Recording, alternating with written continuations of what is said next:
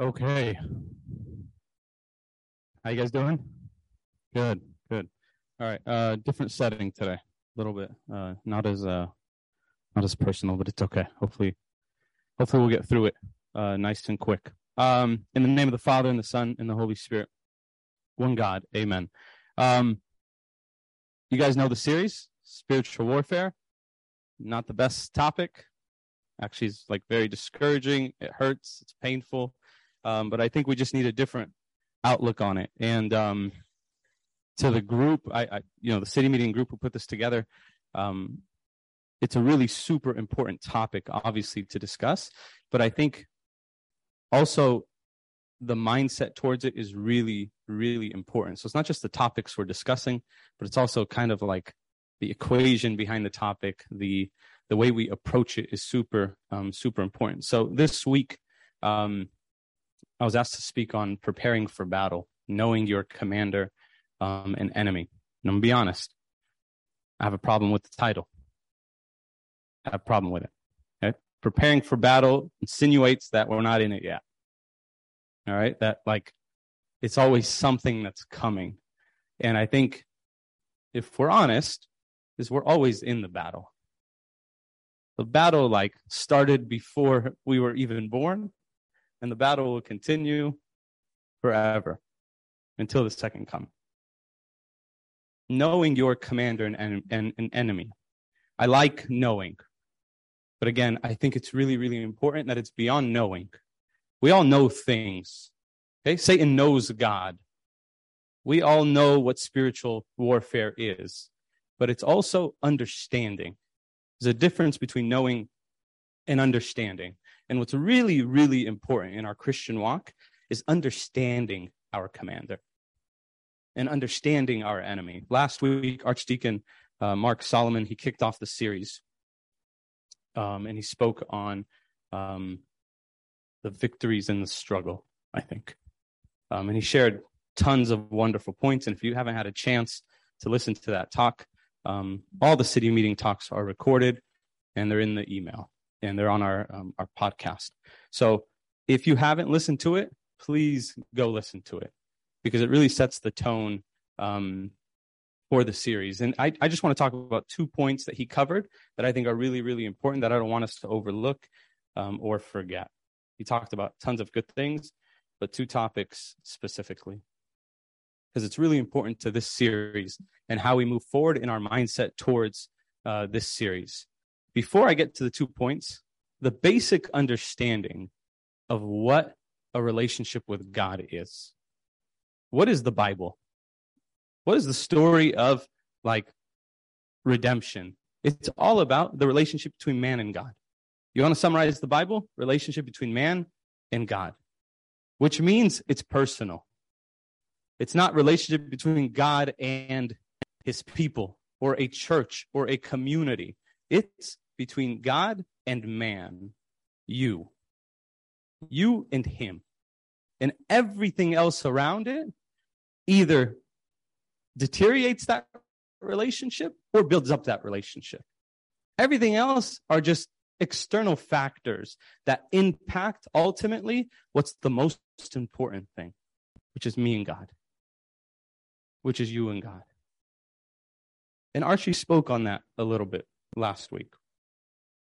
The first thing that I want to point out that he talked about last week that was really important that sorrow is everywhere. Sorrow is everywhere.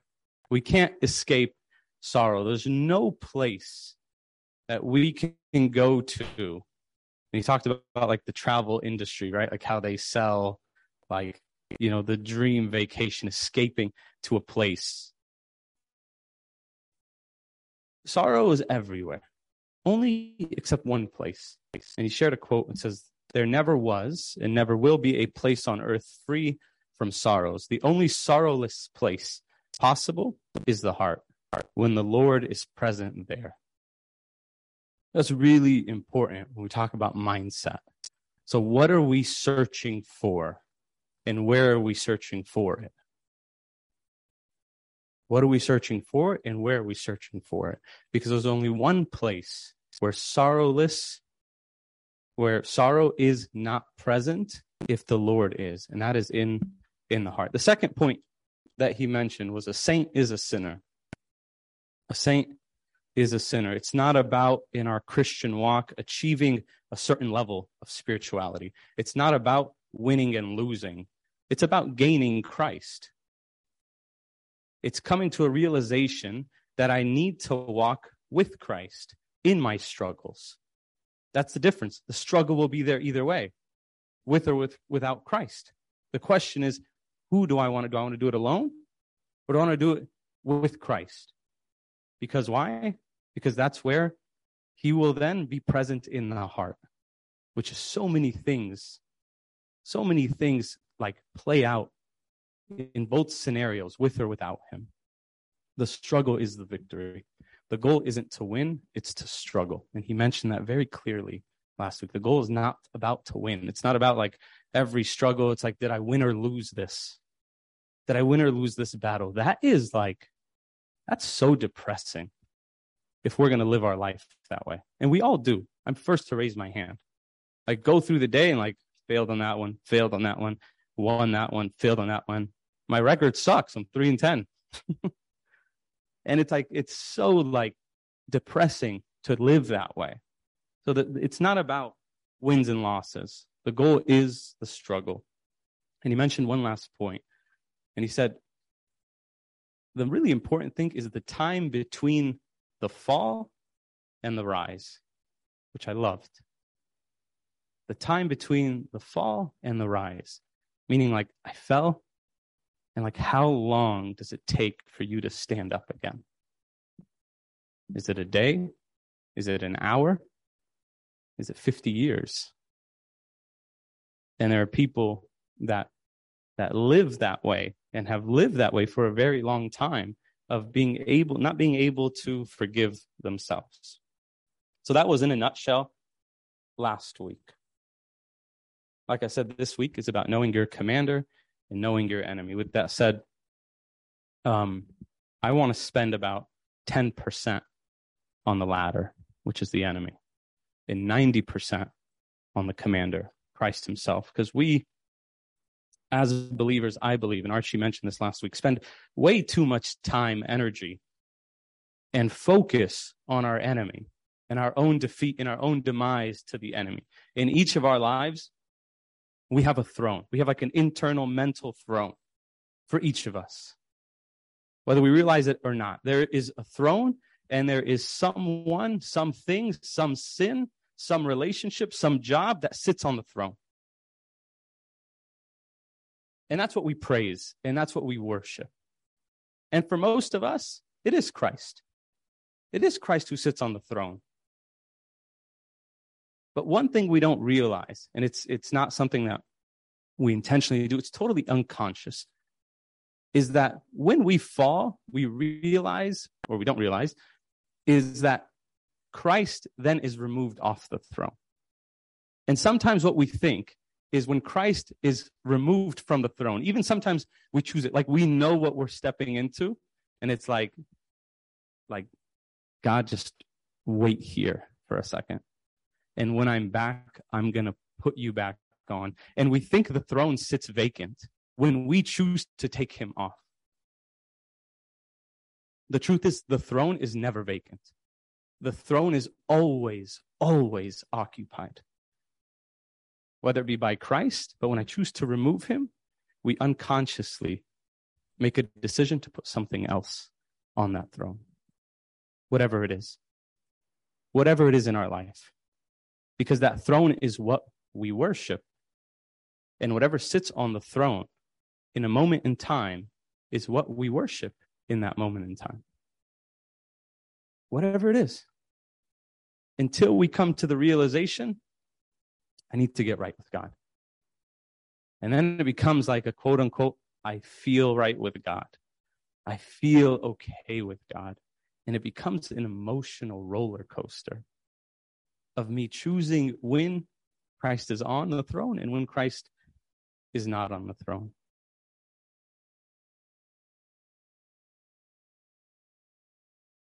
Four facts about the enemy. Here's the here's the 10%. Because that's one of our issues is we focus too much on the enemy. Okay, four facts. He wants you to think more and less of yourself. Confusing, right? That's Satan. That's Satan. He wants to confuse the heck out of you. At times, he wants you to think more of yourself. At times, he wants you to think less of yourself. More, I'm the man. I'm the best to ever do it. No one's better than me, which leads to pride, which leads to judgment, justification of praising myself, or then judging someone else to put myself on my own throne, or less of yourself. You suck at life. You don't know what you're doing. You're a failure. You can never bounce back from this. What you did, you're done. You're gone. That's fact number one. Fact number two about the enemy he desires your attention. Knowing if your attention and mind is occupied by yourself or by him, it's not focused on God. Number three, he uses your perception of the truth to fuel sin, guilt, and shame. He uses your perception of the truth because your perception of the truth is your truth. It may not be reality, but it's your perception of the truth. And because it's your perception of the truth, it's your reality. But it does not define, again, Christ's absolute truth. Satan loves to use that. And last, he desires to isolate you. He desires to take you on one on one. For all my basketball, it's like when you know someone's guarding you and you're like, clear out. Clear out. I'm going to eat this person alive. Just clear out. Satan desires to isolate you and put you in a place where you are alone where you are alone.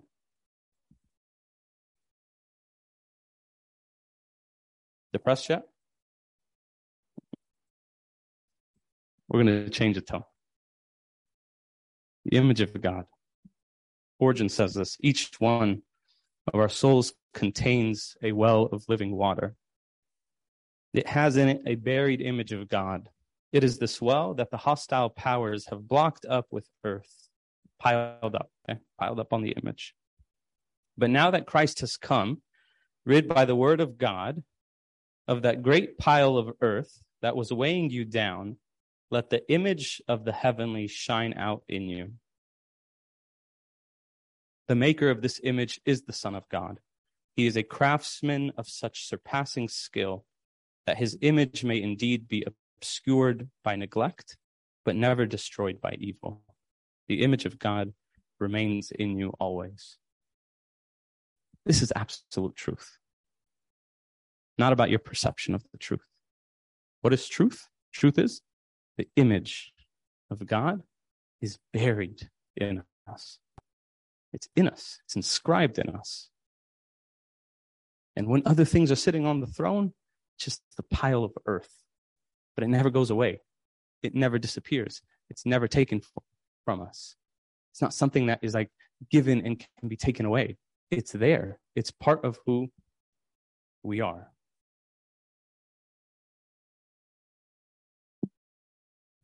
Ambrose of Milan says, He rightly returns to himself because he departed from himself. For he who returns to God restores himself to himself, and who, he who departs from Christ rejects himself from himself identity. Identity, again, reinforcing this image of God that is in you, that recognize you at your core, you at your base is not away from God. We commonly think that, like at like par, at like normal level, is I'm away from God. And then like God blesses and blesses and blesses, and then I'm like in his presence. It's a natural way of thinking of things. That's not true. The reality is, is when I reject Christ, I reject myself. Does that make sense? Like, Like we're literally like rejecting ourselves when we reject Christ. That's how much, that's how much we are built in his image and likeness. That's how much he's inscribed in us. That when I'm with him, I'm true to myself. There are an infinite number of topics, of course, we can focus on in regarding knowing our commander or understanding our commander. But today I want to focus on two concepts. The first one is understanding the sovereignty of God. We hear this a lot sovereignty of God. I don't know if we really truly understand that. Number two is understanding that Christ desires you to be an eyewitness. In order to be an eyewitness, I had to have been present to see something, right? Or I had to been I have to go and see something to say I was an eyewitness, right? Like you go to court and like your your most powerful like layers of evidence is your who? Your eyewitnesses, like the people that saw it firsthand, or the people that are like that go to a game versus watch a game. It's like it's a different reality, right? An eyewitness. In understanding our commander, it's more than just realizing being an eyewitness is not just going to church on Sunday. It's not just involving myself in a service. It's not just coming to the city meeting. Becoming an eyewitness, a true eyewitness, is a true intentional and persistent action. It's a proactive, like moving forward. And Christ makes this very clear when he says, Ask and it'll be given to you. Seek and you will find. Knock and it will be open to you. Ask, seek, knock. It's proactive, it's moving forward. It's more, again, than the par level of just showing up to a place. He doesn't ask us to show up, He asks us to partake, to move forward. The invitation to be an eyewitness is so personal that it could only be done by you and you alone. Like I said in the very beginning, what's what's the Bible? The relationship between God and man, God and you. Look at the sacraments of the church. Does the priest take communion for us all? No. Every single one of us have to take communion. Repent and confess. Does the priest confess for us all? No. I have to go to confession. I have to go take the body and blood of Christ. That's the difference between the old covenant and the new covenant. That's the difference between the Old Testament and the New Testament. That redemption and salvation was for me. Was for me. And so I am called to be an eyewitness. And look at uh, look what St. Peter says here, 2 Peter 1:16. For we did not follow cunningly devised fables when we made known to you the power and coming of our Lord Jesus Christ, but were what? Eyewitnesses of his majesty. But we're eyewitnesses of his majesty. It's like I was saying earlier. Imagine listening to a sporting event on the radio versus watching it. Imagine watching it on TV versus being at the game itself. We're all listening and hearing the same thing. But what's the experience like? It's different.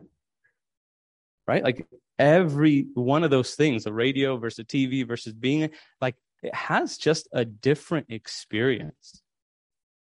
And this is what this is what the apostles are talking about here. Look at Paul also after the resurrection. He says, and he was seen by Cephas, by Caiaphas, then by the twelve, after he was seen by over five hundred brethren at once, of whom the greater part remain to the present, but some have fallen asleep. After he was seen by James and then the apostles. Then, last of all, he was seen by me. Wasn't just the faith of the others, wasn't just about like the spirituality of the others. What was so important in this passage is that last of all, Paul is saying, I saw him. He was seen by me.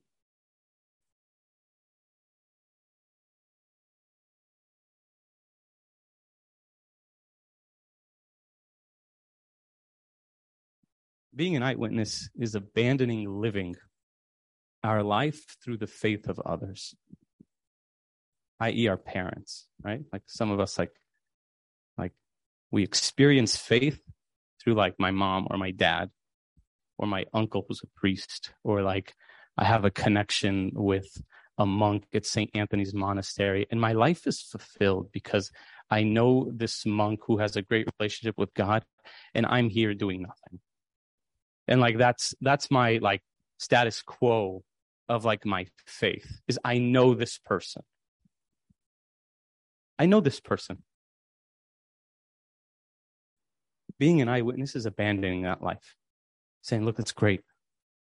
That's great. We're often infatuated by like the spirituality and the love affairs of God and his saints, or God and Abuna, or God and whoever.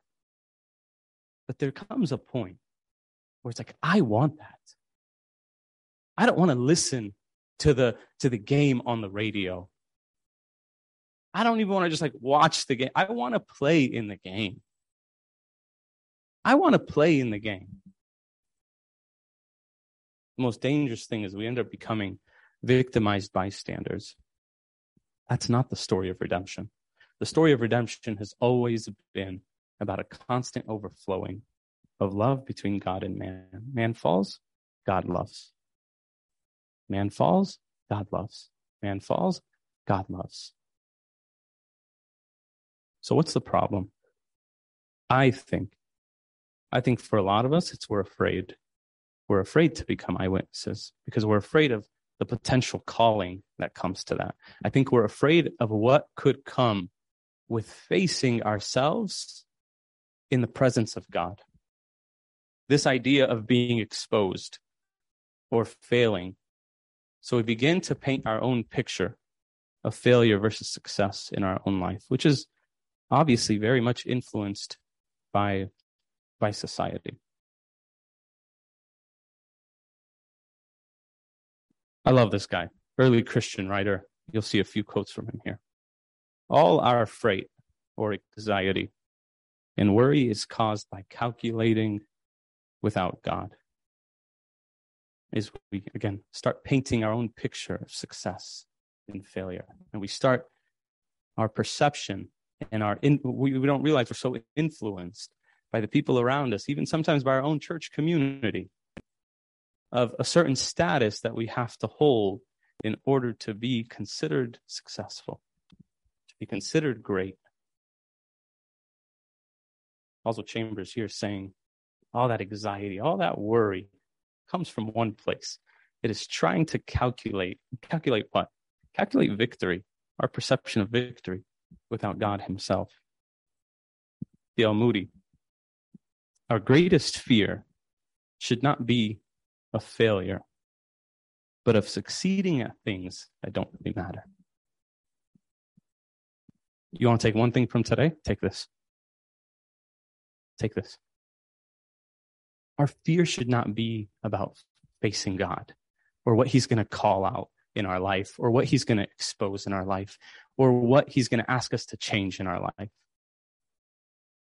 Because that's struggle. That's good. We've changed the perception of that, that the struggle is not bad, that me battling and failing and, and getting back up is actually all good. We're past the point of like, that is bad. Okay, it's not about winning and losing. We're past that point now. So now the goal is what are we doing? Where is our effort and energy going into? Is it going towards things and succeeding at things that really don't matter?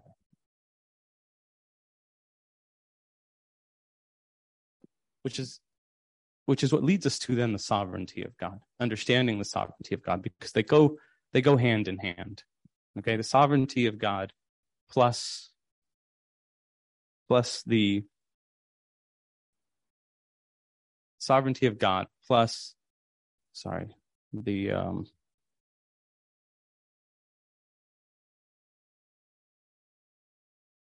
is that a total brain block? Being an eyewitness equals obedience. Ultimately is what leads to obedience.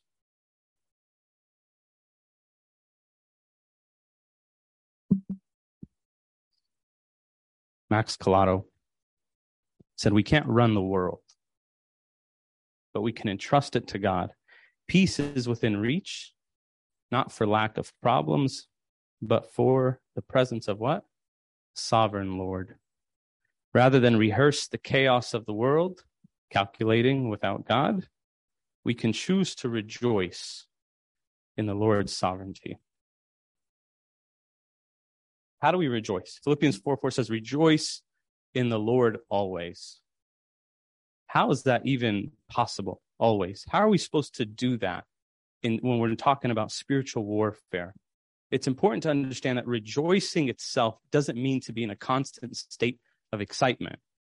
We have to redefine everything. That's part of the battle. That's part of the struggle that we're going through is we need to take how the world has defined certain words and put them in light of our own Christian walk, which is naturally, we think like the best way to sometimes describe like a word is by the extreme opposite. So when we say rejoice in spiritual warfare, it doesn't make sense. That makes absolutely no sense. You say, what's what define perfection? You're going to say no sin, right?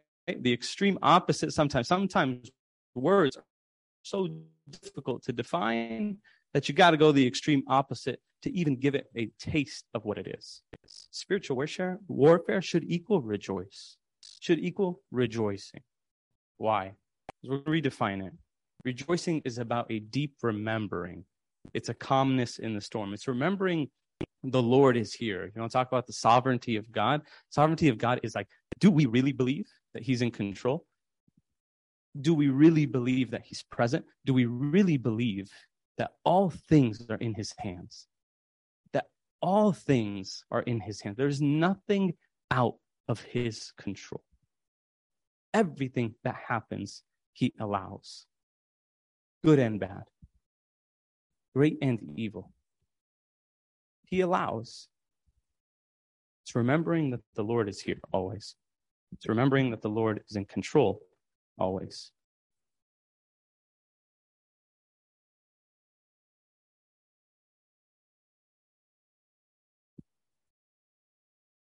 James 5, 10 and 11 says, My brethren, take the prophets who spoke in the name of the Lord as an example of suffering and patience.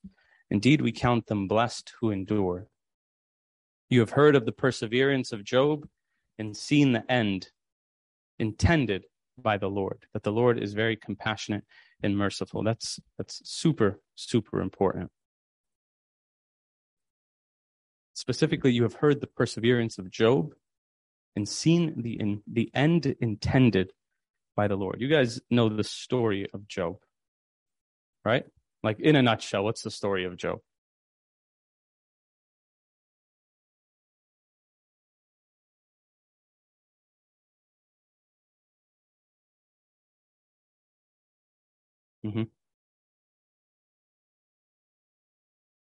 Mm-hmm. Yeah. Couldn't have said it better. Job lost everything. Right? Like like Job in one day was stripped of everything, of his wealth. 500 yoke of oxen, like 500 donkeys, 3,000 3, camels. Uh, his kids were killed by a windstorm, like all this like craziness. And then it didn't stop, right? Then his wife is like, yo, bro, commit suicide. Like just, just kill yourself. right? Like, like, don't tell me you had a bad day. Like, like, don't tell me. Don't tell me you had a bad day. This guy, like, did nothing wrong. He did nothing wrong. How did he keep it together? Like, how did he keep it together? James's verse is really important. He said, You heard the perseverance of Job and mm. seen, seen, eyewitness, and seen the end intended by God, the big picture of God. What's God's intentions for the big picture? And Job, in the midst of all this, knew those things. Job's character was really important because it had one specific thing that like today hopefully we can like take from just he feared god. He feared god and he rejected evil. And he avoided it's really important he avoided evil. Proverbs says the beginning of wisdom is what? The fear of the lord. The beginning of wisdom is the fear of the lord. But here we go again. We got to redefine something because naturally i say fear you're going to tell me what? Got to be scared of god. Right? Fear is got to fear God. Got to be scared, scared of God. That's not the fear here. To fear the Lord means to respect who he is, what he says, and what he does. That's the fear of God.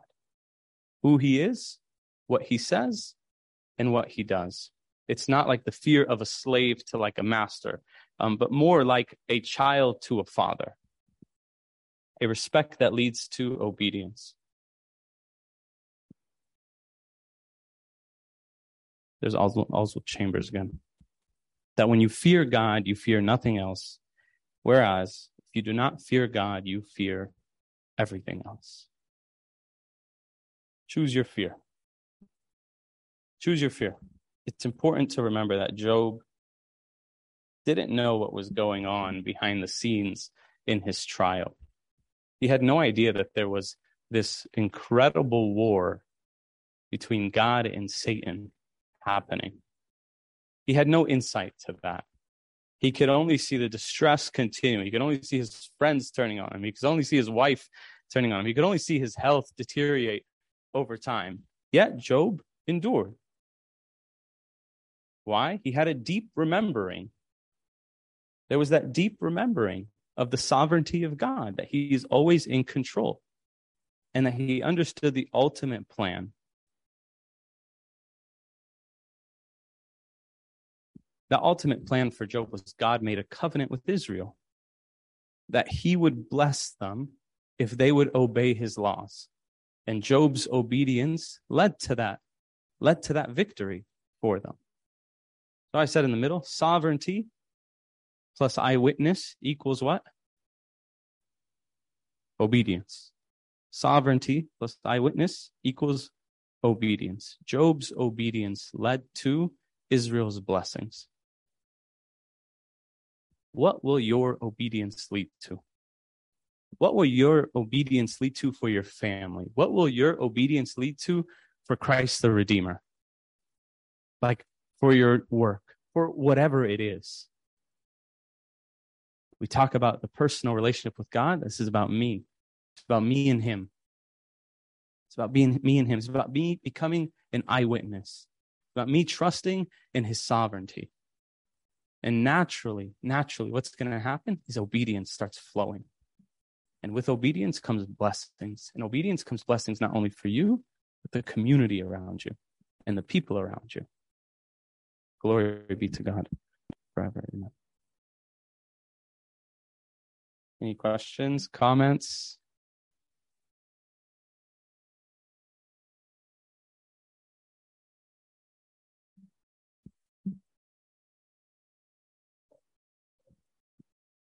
Sorry? Sorry? Yeah, that's a that's a great point. So all of those so did Paul encounter Christ himself? Yes. That's that's really really important, right? Because often we say we wish we could have like lived at the time. It would have been easier, right? For me to believe. It would have been easier for me to like understand Christ if I actually lived with him. But Paul himself didn't live.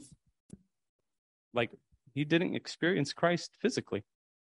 On his way to Damascus was an ex- was a moment in his life. It was a part of, of his journey right? But it wasn't the moment. It's really important because then you're going to say, well, God appeared to appeared to Paul. It wasn't the moment that defined his ministry,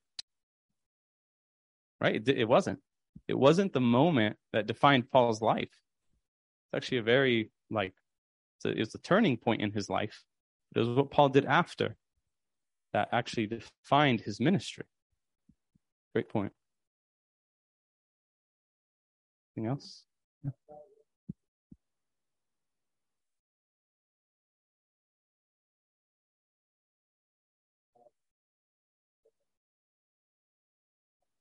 But he works with people who are willing to be worked with. Like I have to like I can't say like God works with you and not me. Like actually like that is that's actually number one very prideful of me right because it becomes a personal choice to be willing to be worked with like i have to be a team player in a sense right i can't expect god to work through me and with me if i am not willing to look towards him. Right? One of the one of the facts of the enemy is what? He wants my attention. He wants my my my time my energy.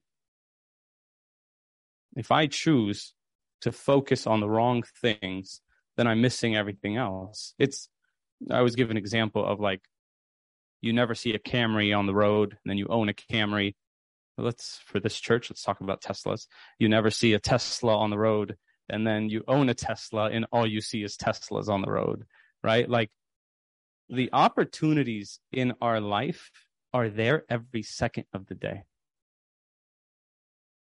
We just don't see it. And a great, actually, a great depiction of this, I heard Evangelos speak on this once, is the burning bush. Is where are the burning bushes in your life? Like Moses didn't have to stop at the burning bush. He could have kept walking there would have been a consequence for him never turning to the burning bush. There was also consequences for him going to the burning bush. Consequences are good and bad. What would have happened to the people of Israel if Moses never responded to the to the burning bush? We would never know. Thank God. Thank God we'll never know. So the question is the burning bushes in our lives, do we see them number one? And number two, do we approach them in the fear of God, where we take off our shoes and we go and we say, How will you work with me? Anything else? glory be to God forever. Amen.